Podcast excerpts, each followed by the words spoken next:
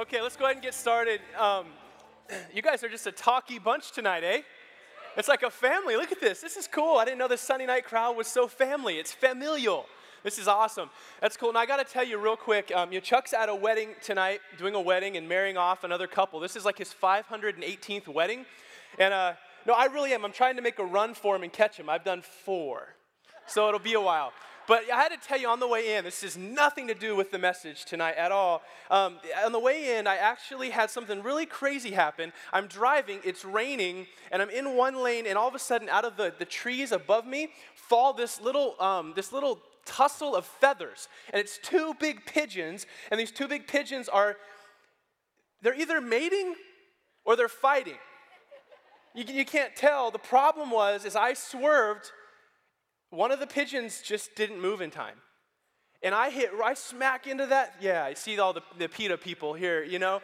And I, and I smack into that guy, and I don't know why I told you that, but it was life changing for me. I, the rest of the drive, I'm just sitting there thinking, what just happened? You know, what's going on? But it does prove that in moments of passion, you know, anger or love, you know, you got to be careful. So, anyway like I said, it has nothing to do with what we're talking about. But uh, you know, I was, I was sitting here thinking, you know, what would be the one thing, and this is the way I actually thought, what would be the one thing, if I had one Sunday night with you guys, that I'd want to tell you? The one thing, the single most important thing in this world, and I thought, okay, and I started narrowing it down. We started talking in creative team, and Chuck and I began talking, and we decided we came to this one issue, and I'm just going to line it up for you. The reality is, whether you come in here and you're new to Christ or you've been with Him a long time, you know there are times that you don't feel that close to Him.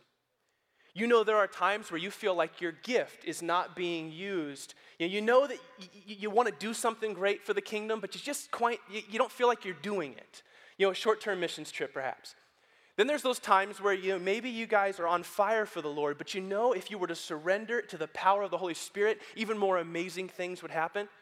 And so here's what we began wrestling with out of all of that, what's the single most important thing you can tell a group of on fire people who want to serve the Lord with all they are? And I'll tell you what we came up with. It comes down to your relationship in community with the rest of the body. Now, here's where it comes from. Remember what Jesus said, this radical announcement when he said, You love God. And what did he say is the second commandment? You love others. And so, what I'm going to talk about tonight is if you're sitting here and you're saying, My life doesn't quite have that fulfillment as a believer, or some of you are sitting here saying, I'm new to this church thing, how do I get it? The reality is, you do it by stepping out and loving other people. Now, I know you go, Tony, that's like Christianity 101. That's what I learned in Sunday school. Well, I don't care. I'm going to tell you again, right? Now, here's the thing I was thinking. In First John, I want you to turn there with me and, and just, you know, real quick, jump there, but I, I want to give you the background. Who's ever heard of Gnosticism? Anyone? Okay, good. The Gnostic philosophy was this. And this is what John was writing about in 1 John. A group of people said this. They said, "Hey, you know what? I'm going to go ahead and we're not going to we're not going to kind of be with the church as a whole and the body the way that we wanted to be or the way we were told to be originally. We're going to separate ourselves. But we're going to be a smaller group that's more intellectual and above and actually prizes intellect above virtue." That's what was going on. And when they did this, they would actually not obey the words of Christ anymore. They would not come in full fruition with what he wanted. They would not love and care for people. They would sit in their little rooms, just separate themselves, and go to these crazy philosophical places where they would have intellect and wisdom and they were completely cerebral. And then they would have, you know, other kind of fun things that no one really talks about that had nothing to do with Scripture, which we can get into another time. But the problem with that was that they had left the point completely. Now, here's what I want you to think about. How often in church do we do the same thing? We put ourselves in this Western institutionalized box of church where we come inside of our walls and we worship for how many minutes? 19 and a half minutes. At which time we do announcement time, at which time we then have someone open up and talk to us for 28.30, 28 minutes and 30 seconds. And then we're done and the invitation happens, and then we walk out and we live this whole life for a week, then we come back and do it all over again. But the victory and the power and the movement of Jesus Christ is so much bigger than that. Now, you'll notice here that Scott did us a great favor this week. Now, don't make fun of me. There's going to be some weird stuff happen tonight. I'm afraid I might fall. But Scott went and found me a real balance beam from a gymnastics center. Scott, thank you so much. This is an amazing balance beam. Now, whoever has tried to balance on one of these? Has anyone ever? It's harder than it looks. I found that out backstage when I was kind of thinking about doing this with you guys tonight. So I'm going to ask just for a little bit of a grace as I try, because I'm going to fall a little bit. But I want you to think about this.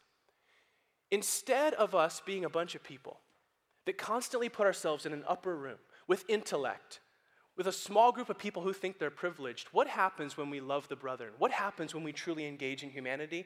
The gifts, the change, the passion, the vitality, the life begins to creep in. And we're going to talk about that tonight. And here's a principle that you actually, if you think about it scientifically, it's true. It's called the principle of requisite variety. That's what it means. Well, that's what it says. What it means is this anything that has constant balance, like if you and I are constantly on a floor and we're not moving and nothing's happening to us, eventually dies. Right? It's true in relationships. If you have a relationship, husbands and wives, and, your and your husband comes home and every single night he treats you the same way, and every single Valentine's Day he does absolutely nothing for you, and there's no love and no interaction, what happens, ladies? Yeah, I'm about to find out in about a week. And I know I just realized right now, I'm like, oh my gosh, okay. Now think about this. What happens when you're working out? Who's ever worked out and been on the same workout regime for about three, four months? Anyone? And all of a sudden, what happens to your growth curve and your, and your muscular structure? It kind of plateaus, right? Because the law of requisite variety says this if you don't institute change and you don't have things constantly moving, the passion, the life, the vitality, the growth begin to fade. Now, here's how you know it's true. If I'm 100%, oh, this is really hard. I can't believe I'm doing this. Hold on a second. Let me just gotta hold on a second. Now, it, this is hard. You guys are laughing. You think this is funny. My wife thinks this is really funny. If I'm standing up here, and you know this is true right now, if I try to take a step, you guys are all pretty intrigued right now. I mean, look at your faces. You're all watching the screen and you're watching me. But what makes this so interesting is the fact of I have disequilibrium. It's the fact that there's a lack of balance here. And guess what? If I'm off of this particular balance beam, I'm back on what? The boring old floor, and you don't care about me anymore. But the fact that I'm up on this balance beam, I'm going to make a turn. Hold on a second here. Stop taking pictures, Radford. Whoa, hold on. Okay, now this right here is interesting because when I start walking and talking, my mind begins to move. But here's what keeps you captured it's the idea that I could fall off. It's the idea that I could fall down through those four stairs into our beautiful guys here in the front row and they'll have to catch me. And that intrigues you because it's different. You don't know what's going to happen. There's a sense of suspense and belief. Do you realize this? Okay, hold on. Meant to do that. Do you realize this? God intended for you to have requisite variety in your life. He actually instituted a way for you to have requisite variety. Now you go, no, Tony, that doesn't make sense. No, he did. I'm going to show you why. You know where he instituted it? You and you and you and you and you. All the people around you are what? They're forms of requisite variety. When you engage with people, you ain't gonna get the same thing every time. You're gonna find that there is change. You're gonna find that people throw you off, that there are problems that arise, there are solutions right, but guess what? You're gonna find that you're more alive than you ever were. Community and the church was designed to be in constant interaction and a constant state of lack of balance. Let's pray. Father, I wanna ask that the next few minutes, Lord, we understand what you have for us. Lord, I know that you have just taken me on this journey this week. And God, I know there's a lot of stuff floating in my head that right now I don't know if I can lay out to these wonderful people as concisely as I, as I want to. But Father, I ask right now in this room that Holy Spirit, you begin to move. I pray for every person sitting here, whether they come from a life, Lord, and they're hurting today. Lord, if they come from a life and they just want to go deeper with you and they want to engage in your community, I pray that you will give them the moment and the revelation of your Spirit. Father, take every word that I say, take it from me and make it yours. God, don't even let people see me tonight. I pray that they just feel and know you above all else.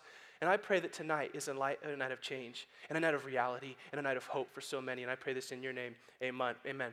1 John chapter 3. I want you to read with me in verse 10. By this, the children of God and the children of the devil are obvious. Anyone who does not practice righteousness is not of God, nor the one who does not love his brother. For this is the message which you have heard from the beginning, that we should what? Love one another. Now look at verse 12. Not as Cain, who was of the evil one and slew his brother. And for what reason did he slay him? Because his deeds were evil and his brothers were righteous. Don't be surprised. Now, the key here is verse 13. We talk about the lack of balance. We talk about this idea that your life should be changing and moving, and love for others creates that. Look at verse 13. Do not be surprised, brethren, if the world what? If the world what? Okay, now hold on to that for a second. He says, Don't be taken back. Don't be surprised. Don't let it freak you out when the world hates you. He doesn't say dislikes you. He doesn't say sometimes, you know, holds up a few signs. He says hates you. That's pretty strong. That is what we call a precarious position. That is a lack of balance. Now, I know most of you say, okay, I understand that a little bit, but think for a second what it was like. Go all the way back with me to first century. I'm going to grab this stool here and I'm going to keep talking. So, but go all the way back to first century Rome and think about what was happening in Rome and Jerusalem in this moment. This is a crazy time. You know why? People were literally dying constantly for their love of Jesus and their love for the brother. We talk about hate, they were being despised and persecuted. They were being broken and lashed out upon.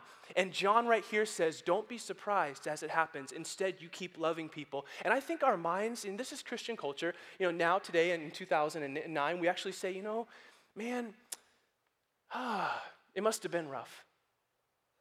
But we don't begin to really grasp what was going on. Every single morning, these men and women would wake up and they would not know if they were going to love the brethren, if they were going to die for it. And we have to come to terms with that. Who remembers Matthew? Matthew, the writer of a gospel. Matthew was Jesus' friend, right? Things were going good. He was with the Lord. He remembers when Jesus went back to heaven. He said, I will serve you. I will worship you. See you later. And Jesus rises into heaven, says goodbye. What happened to Matthew just a few years later? You remember Matthew was taken to Ethiopia? What did they do? They strung him out on the ground. A lot of you know how this works. They strung him out on the ground. They took a big sword or a spear and they shoved it through his heart because he spoke up and loved the brother. Mark, another gospel writer that we all hear about, you all know him. He's, you know, uh, you know, he was a little bit nervous when he wrote his gospel, and some, or not when he wrote it, but when he was with Jesus. But then there's a time where Mark actually comes to the point in Alexandria where he stands up and says, I will commit and constantly commit my life to Jesus Christ. And they tie him to four different horses and drag him through the city till his body is completely split apart. What about Luke? They take him to, uh, to Greece and they hang him on a tree, and the birds, before he dies, begin to come and pluck out his very eyes. John, of course, we know was boiled in oil. James, James was an amazing man. In Jerusalem, he stood there and on trial, he got down on one knee and he said, I am so committed to love of God and love of others the way, Jesus Christ, my hope. As he stood there, that a Roman officer who was chained to him in guard actually walked with him to his place of execution. And we didn't find out until later that he was so moved that when the judge walked up, that Roman officer stopped and he got down on one knee and he said to the judge, I too have accepted this very Jesus of this man. If you kill him, you must kill me also. That is a man who is passionate and moved by a love for God and a love for brethren. But guess what? It's an unbalanced life, it's a precarious life, it's a scary life. Polycarp, at 86 years old, was sitting there as the fire began to eat away as he was martyred, and he said, I will never deny him. For 86 years, my king has been good to me. I will never turn my back on him. What about Felicitas? A woman, eight months pregnant.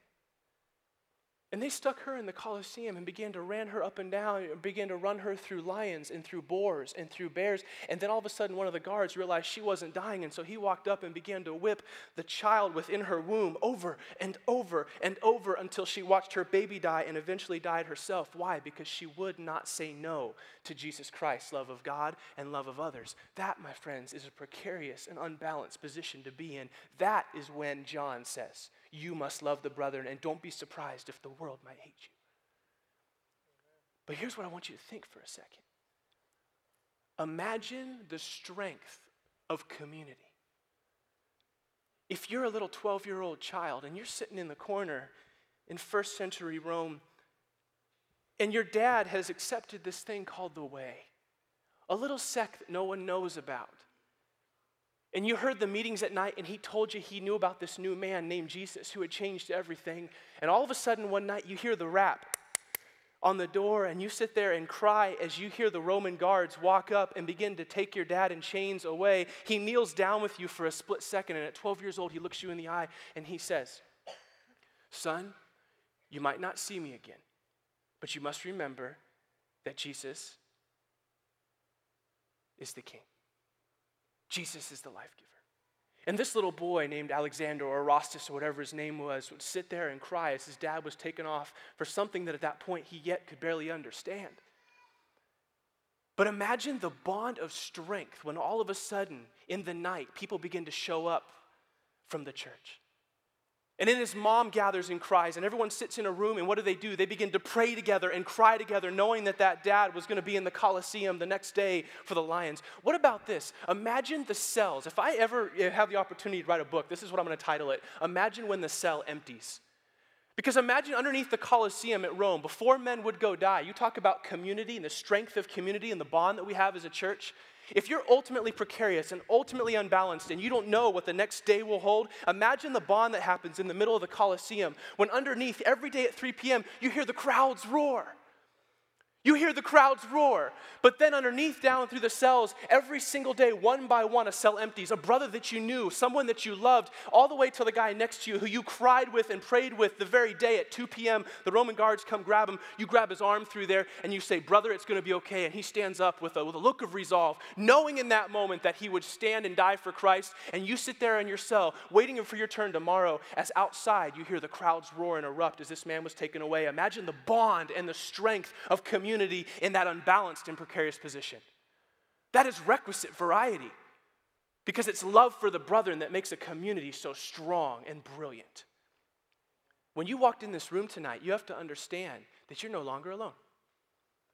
You got to understand that you don't sit in a seat and look at me one on one. You sit next to people who, if people were to come in with guns blazing, they would be ready to die for you and die for Christ because they stand as faithful servants of the Most High. But they also stand as your brother in Christ, your brother in arms, a fellow soldier. And there is strength in that community, there is strength in that bond. It is a precarious, unbalanced situation. And in some other countries right now, people are struggling for it, they are dying for it. And we need to go be their brothers and sisters in Christ. But you got to understand, if it ever hits America, we got to be ready to do the same same thing. I want you to look at one other thing with me. Look at 1 John, but look at, look at chapter 3. Look down at verse 14. Not only does community equal strength, community, this unbalanced position of love for each other, when I'm actually willing to step out, it equals joy. It equals joy. Now, I know you say, Tony, how can we be ready to die for Christ and each other, but have joy? Look at verse 14 we know that we have passed out of death into life. Why? Because we love the brother. Now, let's just read that again because I know for me, it, I, I, I gloss over it a lot. We know that we have passed out of death into life because we love the brethren. Now, what John's saying here is that our love for others allows us to see our own hope. It allows us to see our own future. It allows us to see um, our life. And I want you to picture this. When I get down and I serve someone who's, who's poor, when I stand here and I get to pray with someone who's hurting, when I use my spiritual gift and I step up and I begin to do great things in the name of the Lord and I interact with my brother in Christ, do you realize what's happening here? I now have this crazy supernatural type thermometer of where my perspective and where my life is with God. Now you say, Tony, that's just not true. No, it is. I'll tell you. Have you ever been hurting and like thought, I don't want to go to church today? Has anyone ever done that? I just want to stay home and I'll be okay. What happens when you go to church? You get excited again because you're engaged in community. What happens when you're hurting and you go hide in a room by yourself? You go from depression, what, to clinical depression to I want to commit suicide. But what happens when a friend comes over and you realize your life isn't all that bad? There are other hurting people. What happens when you engage with someone and pray and find out that there's a hurting or starving kid in Kenya and you realize you do have food on the table even despite a hard economy? All of a sudden, the spiritual thermometer awakens. There is something that happens when we birth when we birth relationship because we go, whoa, there's so much more. It's not just about me. Now, right now, you're saying, Tony, that's not true. I'm an introvert and I like being alone. Okay. I'll challenge you on this. How much fun, now let's just say, now we know that the Steelers are horrible and they could win eight Super Bowls and it wouldn't matter. Because the Cardinals should have just, anyway, anyway. We watched the Pro Bowl today. But anyway, Lakers won, that's all that matters. But think about this for a second. You go to the Super Bowl. You walk in, and this time Larry Fitzgerald runs, Steelers don't score. It's an amazing moment. The crowd erupts and goes crazy. Let's say that Holmes actually does make the catch. It's a beautiful moment, but you're by yourself. Picture it for a second. It's the biggest pinnacle moment in human history for this year, and all of a sudden you look around and go, Yay! That's no fun. That's called practice. What about this? What would be the fun of going on a honeymoon alone? you guys, sorry. For a second, you're like, I mean, you, can you picture that? You know, it's like, how you doing? hey, Pretty good. How about you? I mean, what do you do? It's just weird. Now, I'm going to really go even a step farther. Think about this. What's the movement and the passion and the vitality, just be honest, of going on a, um, of going to heaven by yourself? Now, I know all the super theologians right now say this. You sit here and you go, Well, Tony, it would be fine because I worship Jesus. He's my God. Everything's fine. Tears are wiped away. I'll be okay. I understand. But do you realize that every single time when heaven is mentioned, go to Revelation 19, look at the marriage feast, it's always plural. Those, there are a group of elders, there are heavenly angels and multitudes praising God, and you're going to stand there with the patriarchs and Moses and David and every single one of your brothers and sisters who, who have lived and died for Christ, and we're going to sit there together and worship, and it makes it exciting and passionate. That's why he called it a feast. Heaven by nature is a throng of worship. It is exciting. Now, if we're talking about birth and relationship, I got to be honest. I, some of us immediately go to this idea of conception. Now, I know, and I want you to focus for a second on the moment of conception. If you're sitting here saying, Tony, I want the unbalanced life, I want to engage, I want something precarious, right? I want change, and I want to be with people, it's to have to be birthed somewhere. Now, conception is an interesting thing, right? 23 chromosomes and 23 chromosomes come together and make this little single cell. Pretty beautiful. And, and if you think about it for a moment, I think it's a pretty cool thing. But then all of a sudden, four weeks later, there's this little heart that begins to kind of take over. The thump, the thump, the thump, the thump. And then there's this little baby in there that five weeks later has these little arms, and he's wiggling them around. And then there's organs about seven weeks that begin to develop. It's a pretty beautiful thing, conception. God designed it. All the DNA and the code in that single cell, the genetic structure begin to blossom, and the cells begin to divide, and it becomes this little beautiful baby. Now, how many parents do we have in here? A lot? Whenever I hold little Ethan or little Peyton, I have this natural tendency, and I don't, I don't maybe you guys do too. I hold them and I, and I rock them or I, I sing to them at night and I pray these prayers, and I don't know, maybe you guys do it too, where what happens? You begin dreaming about who they're going to be, right? Oh my gosh, Ethan, I pray for your courage, buddy. And I'm holding him and I'm thinking, you're gonna have this legacy and you're gonna be the next great president of the United States, or you're gonna be a fireman that saves lives, or you're gonna be a football player, buddy, with your big head. It's true, he's a weak character. And then sometimes I hold little baby Peyton, little loppy poppy bear with her big eyes, and she's innocent. And what do I pray for? Her purity. But I immediately go and I start thinking about her legacy and who she's going to be and the man she's going to marry and all of the wonderful things she's going to accomplish and do. And I think, whoa, this is exciting. As parents, we can't help but do that. We tend to live a lot of times through our kids. Do you realize that who Ethan and Peyton become, the legacy, the finish, the adventure, the passion, the life, a huge percentage of it actually started way back here at that very single moment of conception. Have you ever thought about that? Now you sit here and you go, Tony, what does it have to do with relationships and living a precarious, unbalanced life in the Lord where I'm with people? A lot of you guys are in store for the biggest adventure and legacy and passionate movement of your life. But here's the thing it all starts with a single cell moment of relationship. There's going to be a moment where you're going to actually walk up to that person that you see hurting, that woman, and you're going to say, Can I pray for you? You don't realize that your best friend was right there. Some of you guys are going to walk to Skid Row and you're going to feed the poor, not realizing that out of that, God's going to blossom you into a mission field. You don't realize that when you sit there and actually sit in the decision counseling room and cry with somebody, that God is building inside of you a passion to change the world. If Billy Graham had never have knelt at his bedside with a friend and prayed to change the world, 250 million people so many years later would never have heard the gospel. If Chuck Booher had not sat sometimes at a camp and had a counselor talk to him and pray with him and then go and begin working with that second grade little class of children, we would not have the crossroads that we have today. There is a moment where God wants to birth something incredible within you. He wants to awaken a desire, but it starts with a moment of relationship where you jump on this balance beam and you say, God, I'm ready for some change. I'm gonna love the brethren and I'm gonna be with people. You use me where you wanna use me, take me where you wanna go, and then the world can be changed through your gifting and through your passion.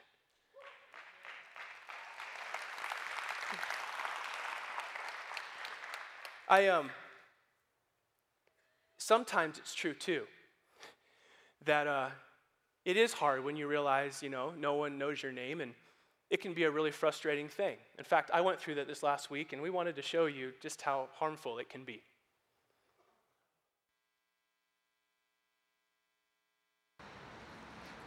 I'm excited because today I get to see just how many people really know who Tony Wood is. Let's go. Hey, do you guys know? You have to know. Do you guys by chance know? Can I ask all of you guys a question? You know, have you all have you all heard of Tony Wood? Tony Wood, Tony Wood. Do you by chance know who Tony Wood is? Tony? No, I do not. Tony Swirlman. Yeah. Really? Tiger Wood. They do Tiger. Oh, absolutely. She really? Who is he? uh, nobody. She, he's a pretty neat guy. Like he's really cool. He's he's uh he's kind of tall. Yeah, Tony Wood. Yeah. Um, shaved head like yours. That's, that's that one guy down the street, right? That guy. Yeah. See. That's- see. yeah, All right. just Yeah, down he the has no clue who Tony. Um, got a pretty good smile, kind of like a little facial hair Uh-huh. sometimes. You or what? Yeah, dude, Craig's gonna give you a hug, man. Come on, yeah, he knows he figured it out, dude. I love you. Hey, I, he's on. We just needed two tickets for Tony Wood. Uh, there's no movie here named Tony Wood. At 7:15. There's no Tony Wood. I know deep down in my heart this is my moment. Does anyone know? Anyone? Who Tony Wood is? You really? Even deep down? You don't do you want to know who Tony Wood is? You don't want to know. Okay, you're, come on, it's okay. well, just so you know, I am Tony Wood and you hurt my feelings. Thank, thank you. That's right. That's I, I don't even know why they made me do that, but that was for Generate, and we thought it was so fun. We'd show it to you guys, and it, and it kind of fit. But um, listen, if, we're, if you're sitting here right now and you're saying, you know, Tony, I really do want that, and I don't want to be alone. You are more, you've never been more loved than you are. You're in a place where you do have friends and family and community, but God's expecting you to do what? To get up off your seat and begin loving other people. You've got a birth relationship. Not only does community have strength, but community has joy. But there's one last thing that makes it all worthwhile. Look at this last verse community equals purpose. Look what it says in verse 17. That would be my fault. Verse 17 says, Whoever has the world's goods and sees his brother in need and closes his heart against him. Watch, watch what this says. Hold on a second. Let, let, just take a second and think about this. Let it soak in. How does the love of God abide in him? Oh, hold on. Just think it. Stop for a second. He closes his heart against him. Read it again. How does the love of God abide in him? Look at verse 18. Little children, let us not love with word or with tongue, but in deed and in truth. There is a cultural issue in America, and I'm going to say in churches sometimes, where we talk and we talk and we talk and we talk about love. But it is a lot more rare that we do love. It is a lot more rare that we strike out. I'll tell you, God put this on my heart this week because I, I think I have bottlenecked myself, like we talked about earlier, into these buildings, into this structure. I cannot stand the fact that we keep talking. I mean, I love it. It's amazing that God has thousands of, of gen- generate kids, students, and young adults coming. But here's the thing that burdened me this week. I realized this last week that as I walked in, I went outside and walked around the building before Generate, and everyone's in the building and they're worshiping. And I realized this there are hundreds of kids over in that skate park over there. And somehow I got bottlenecked up into this Western understanding of church structure where we come in for the program and I'm okay with that. Meanwhile, 100 yards away, we have kids that are going to go to hell and not be loved and not hear the word of Jesus Christ. And to me, that began to eat up and it began to tear at me. Here's why. If I'm going to take our ministry on Wednesday nights and I'm going to tell everyone, you guys, we're going to change the world. But I'm afraid to get off my seat and walk 100 yards to a skate park, then I have lied to myself. It is word, it is not deed. And it has burdened me and just destroyed me for five days when God showed it to me. What he says right here is stop talking about love and start doing it. Go engage. You're gonna have strength when persecution comes. You're gonna have joy inside from it, but you're gonna have purpose like you couldn't have imagined. See, the thing is, when I'm on a beam, when I'm standing up here, all of a sudden things get a little scary, but guess what? My senses begin to sharpen.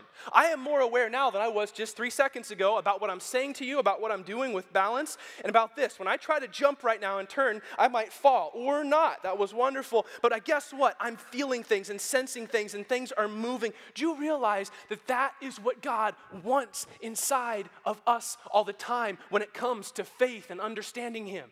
He says, I don't want you to take life for granted. I don't want you to get up in the morning and kind of go ho hum when your senses are sharpened to the word and because of other people, and there is a sense of precarious unbalance in your life, a disequilibrium. All of a sudden, you don't take anything for granted. You see the kids in Kenya who are hurting. You see the people in your community who do not know Jesus at a skate park. You realize that woman sitting in this congregation right now that even beside you is crying because your senses have been sharpened to the call of Jesus Christ. And he says, Wake up! Wake up! Enough of your little life. Go love. Let the love of God spur through you and change the kingdom, change the world for the kingdom. The craziest thing about it is what we don't realize is, is that all of this started 2,000 years ago with a beam a little bit wider than this. It's called the patibulum. It's the cross beam that Jesus Christ hung on 2,000 years ago. It's the ultimate beam of imbalance the ultimate beam of a precarious person because he stepped out and said, You do what you want to me. I have more love than you can imagine for everyone else. And then he said these words, and you've all heard them before on the cross. Before he died, he said, It is finished. And a lot of times we don't think, What was finished? What was it that he finished? Do you know what finished? He finished separation from God. He said, You now have the biggest community, the biggest family, the greatest body this world has ever seen. He said, The days of you feeling lonely, the days of you feeling downtrodden, the days of you feeling like you have to live in a perfect little box are done. If you step out in me, you're going to experience love like you could never have imagined. But unfortunately, in a room this big, there's a lot of us sitting here right now who have never truly come to understand that love that Jesus gave us so that we could love others. It's foreign. And even right now, sitting in here, you feel sterile. You feel cold. He hung on a beam so that you wouldn't have to feel that way ever again. Let's pray. God, I want to thank you for the honesty of this evening together. Lord, right now I pray for every person that's sitting in this room. God, I ask that you begin to just place your spirit inside of them, that you begin to fill them but most of all, God, I want to pray for everyone sitting here that if they're real honest, they know they've never truly been involved in that community. Lord, if things were to get hard, they, they realize they don't know if they'd be able to sit in the cell and hold their head up high and die for you because they don't have the strength. Lord, they realize they don't have the joy because they've never birthed relationships and love for other people. But Father, there's a whole nother group here that's sitting here, God, and I pray for them because they realize they don't have purpose. They don't wake up every morning ready to do something, ready to start that initial desire and that impassioned movement for you. But Father, there's one other group I want to pray for right now, and that's the group that right now is feeling so separated from you because they never ever thought that you died for them. Or maybe, God, they've walked so far away from that initial understanding that they need to come back. They need to come back and embrace the God of the universe who said, All have sinned and fallen short of the glory of God. But there is no condemnation in Jesus Christ. And right now, you're sitting with arms open wide. You're ready to embrace them again. You're ready to bring them back close. All they have to do is say yes and come back to that place of initial love. I want to pray for everyone right now, God. I want to pray that they'll leave this room tonight on fire to be devoted followers of you, to stand up in this community that we call the church and to change the world. Holy Spirit, I ask that you move. With every head bowed, guys, right now, I simply want to ask this question if you know tonight that you're not close to God, and you know He's calling to you and, and you want to respond to Him, if you know tonight that maybe you have been close to God, but you've been walking away from Him, and tonight you want to come back, I'm going to ask that in this next few moments, you say yes to Him. And I'm going to pray a prayer where you begin this journey either for the first time or again. And God is going to come inside of you and fill you and give you the passion that you couldn't have imagined. He's going to give you a new life because He died on a cross so that you could have it. But I want to know right now who I'm praying with. I want to know right now who, who's God's tugging at. This is your moment and God's moving in your heart. So if you're willing to pray that prayer with me, just whisper these words to Him. Be honest. Say, Jesus Christ, Son of God. I admit right now that I have some failures in my life. I've got some hurts and pains. But I admit most of all that I just haven't been giving you everything, God. I've never completely given you my life. And so I accept tonight that you died on a cross for me.